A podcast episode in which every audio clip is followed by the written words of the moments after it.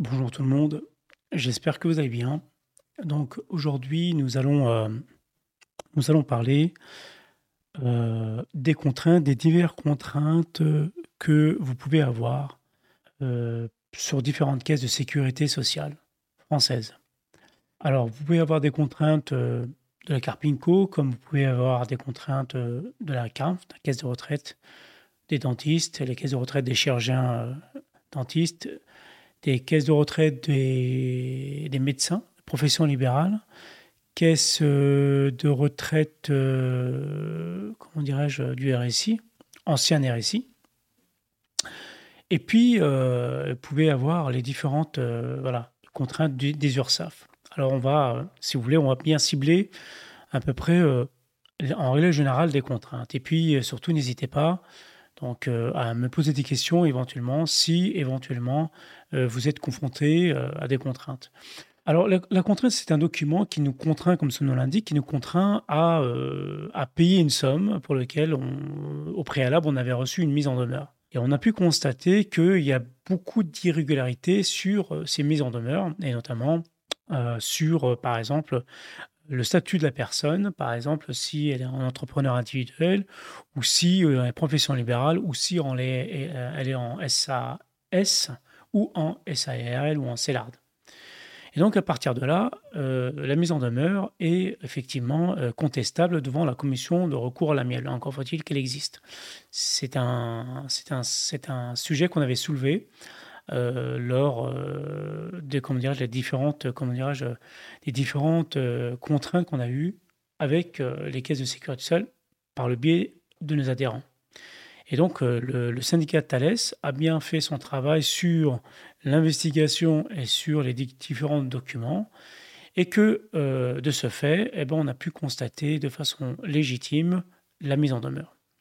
Mais aujourd'hui, on va parler d'une contrainte. Donc, une contrainte, c'est un document qui nous contraint euh, à payer une somme pour laquelle on ne sait pas réellement ce que c'est cette somme-là. D'autant plus qu'il y a plusieurs arrêts de la Cour de cassation qui dit clairement que la contrainte doit être motivée. Et euh, cela veut dire quoi motiver Donc cela veut dire tout simplement, c'est que la contrainte euh, doit avoir sa nature, la cause et l'étendue de ses obligations. Alors, qu'est-ce que c'est la nature? Donc la nature, c'est par exemple les différents types de cotisations pour lesquels on est soumis. C'est-à-dire, en France, nous sommes soumis à un régime légal obligatoire. Donc, euh, les natures des cotisations, c'est par exemple l'invalidité d'essai, euh, la maladie, la maternité et l'allocation familiale et éventuellement la CSG, la CRDS et dans certains cas, euh, le, comment dirais-je, le pourcentage patronal. À partir de là, lorsque nous avons reçu une contrainte par voie d'huissier, au préalable, et bien entendu, il y a une mise en demeure qui est faite nous pouvons constater les différentes sommes et les disparités des sommes. C'est-à-dire que nous devons voir s'il y a un prévisionnel, si c'est les cotisations provisionnelles ou, ou si c'est euh, les cotisations, euh, enfin euh, la régularisation. Alors nous pouvons constater plusieurs choses. Lorsque c'est un provisionnel, nous pouvons constater que c'est la base de calcul, c'est du n-2.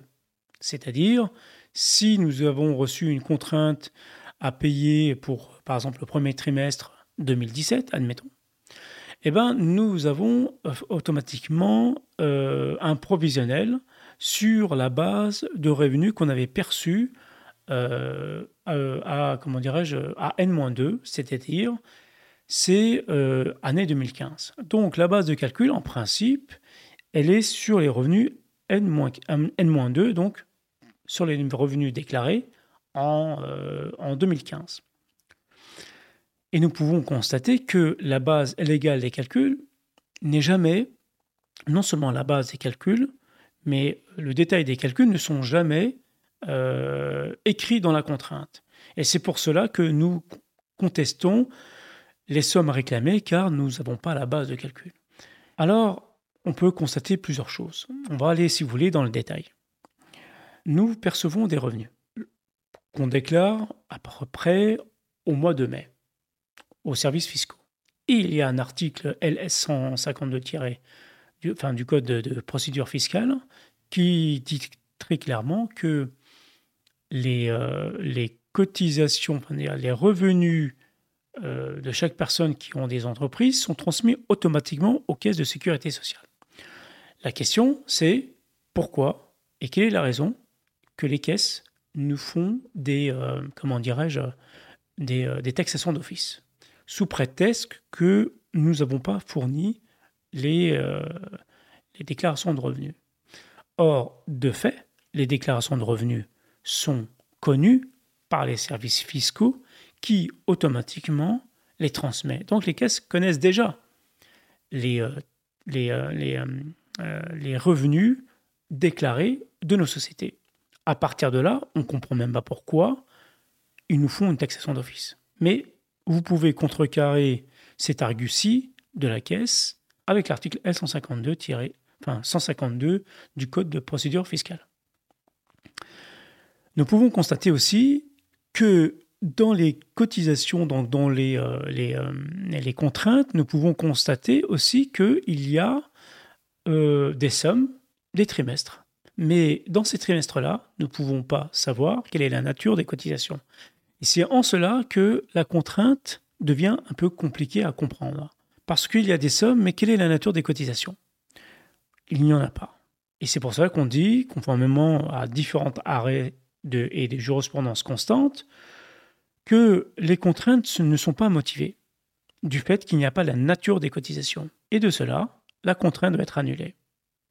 Pire encore, les caisses prétendent que les contraintes sont attachées aux mises en demeure. Justement, les fameux arrêts de Cour de cassation sur la nature de la cause et l'étendue de ses obligations mentionnent bien que les contraintes doivent être identiques aux mises en demeure, mais en plus, c'est pas parce qu'il y a une mise en demeure et que la contrainte est attachée à la mise en demeure que la contrainte ne doit pas être motivée.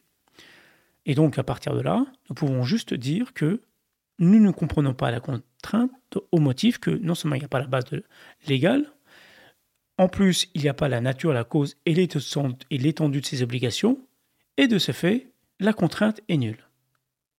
Mais lorsqu'on regarde un petit peu plus près sur la contrainte, nous pouvons aussi constater que les dates de mise en demeure ne correspondent pas du tout à celles indiquées dans la contrainte. Alors les caisses, pour s'en prévaloir, elles disent oui, mais la date, elle n'est pas importante. Moi, je dis que si, et d'ailleurs, c'est pour ça qu'on a entamé des recours devant les tribunaux administratifs, car nous avons pu constater que une contrainte est un document administratif. Et par conséquent, si c'est un document administratif, il est soumis aux règles de l'administration. Cela veut dire au fameux texte 2000 de la loi de, 2000 sur les, actes administratifs, du 12 avril 2000 exactement, plus précisément. Et euh, lorsque nous considérons que la contrainte n'est pas motivée, on s'aperçoit aussi qu'il y a quelques petits astérisques, et ces astérisques nous, euh, nous renvoient à des tableaux ou à des sommes qui, probablement, euh, qui ont été régulées au préalable ou pas. Et c'est là où on se dit, euh, eh ben, lorsqu'on regarde ces, ces ils nous renvoient à des phrases qui ne veulent absolument rien dire et qui ne sont pas démontées et démontrées par la caisse. Mais la méthodologie de la caisse, lorsqu'on est devant les tribunaux, c'est tout simplement c'est de assurer les appels de cotisation. Comment? C'est très simple. Dans l'année, il y a quatre trimestres, et donc de cela euh, en découle quatre, au moins quatre cotisations. Premier trimestre, deuxième trimestre, troisième trimestre et quatrième trimestre. Et de ces quatre cotisations, éventuellement qui sont du provisionnel, et de ces quatre cotisations, on en déduit que les sommes doivent être identiques. Conformément au texte législatif du Code de la sécurité sociale, les cotisations sont calculées annuellement. Par conséquent, nous pouvons soulever un petit problème, c'est que si les cotisations sont calculées annuellement, pourquoi on assure les trimestres et pourquoi les trimestres ne sont pas identiques, puisqu'ils sont calculés annuellement? Donc on peut soulever déjà un problème. Alors, tant bien que mal, la caisse, elle essaye de se débrouiller pour justifier mais comme vous le savez, lorsqu'on prend une photo, eh ben, euh, les photos, nous pouvons l'interpréter selon les différents angles de vue. Et la contrainte, c'est exactement la même chose. Nous pouvons l'interpréter selon les différents angles de vue ou angles de point de vue. Là, c'est vraiment important de soulever ce détail-là. Pourquoi? Parce que la caisse, automatiquement, elle assure les contraintes. Et lorsqu'elle elle envoie les contraintes, elle les envoie, premier, par exemple, premier trimestre 2017 et quatrième trimestre, admettons, 2016. Euh, et de ce fait, eh ben, elle assure du fait que lorsqu'elle nous, nous assigne indirectement par le biais d'une contrainte au tribunal, on ne parle que de ces trimestres-là. Et nous, nous avons vu que le, les cotisations, euh, que nous, nous avons vu que les cotisations euh, que, euh, que la caisse nous demande, eh ben, on a bien vu que, en fin de compte, elle se cible que sur les appels de cotisation des contraintes et uniquement des contraintes. Alors que nous, nous devons calculer la somme annuelle de ce qu'on doit déclarer, et qu'à partir de là, nous déduisons une somme globale divisée par 4 par trimestre. Et nous trouvons dans tous les cas de figure des sommes parfaitement différentes et totalement différentes de ce que prétend la caisse. Et c'est en cela qu'on gagne nos procès, parce que non seulement nous avons pu détailler juridiquement, avec les textes législatifs comme des décrets d'application sur des taux de cotisation, mais en même temps, nous avons pu détailler que les appels de cotisation sur la base légale qui est du N-2 sont faux. Pire encore, la Caisse essaye tant bien que mal de justifier ces appels de cotisation en faisant une régule, en disant oui, mais d'abord il y a une régule. Alors dans ces cas-là, le prévisionnel n'est pas dû, puisque c'est un provisionnel. Et dans ces cas-là, il vaut me dire à la caisse, eh bien, étant donné que c'est un prévisionnel, je vous donne 10 euros et je paierai la totalité sur la régule. Ça, c'est faisable. C'est des textes législatifs qui le font. Si vous avez des questions à poser, surtout n'hésitez pas pour pouvoir éventuellement répondre à vos questions. Sinon, euh, je, vous pouvez, comment dirais-je, sur notre chaîne YouTube, donc teles.fr, euh, retrouver cette vidéo sur nos podcasts que je vous enverrai le lien pour lequel euh, vous retrouverez cette vidéo. Surtout, n'hésitez pas à revenir vers nous, à nous poser des questions. Si vous avez aimé cette vidéo, partagez-la, surtout partagez-la. C'est vraiment important pour que les entrepreneurs, les professions libérales, toutes les personnes actives de la société puissent avoir une certaine connaissance de, des contraintes pour lesquelles euh, l'URSSAF automatise euh, ces, ces, contraintes. Et en même temps, vous pouvez aussi contrecarrer le fait qu'on vous demande des sommes hasardeuses, astronomiques, farfelues. Il n'y a pas assez de mots pour justifier l'abus de contraintes par voie d'huissier, alors que les caisses devront euh, nous rendre des comptes et surtout devront être transparents sur les comptes.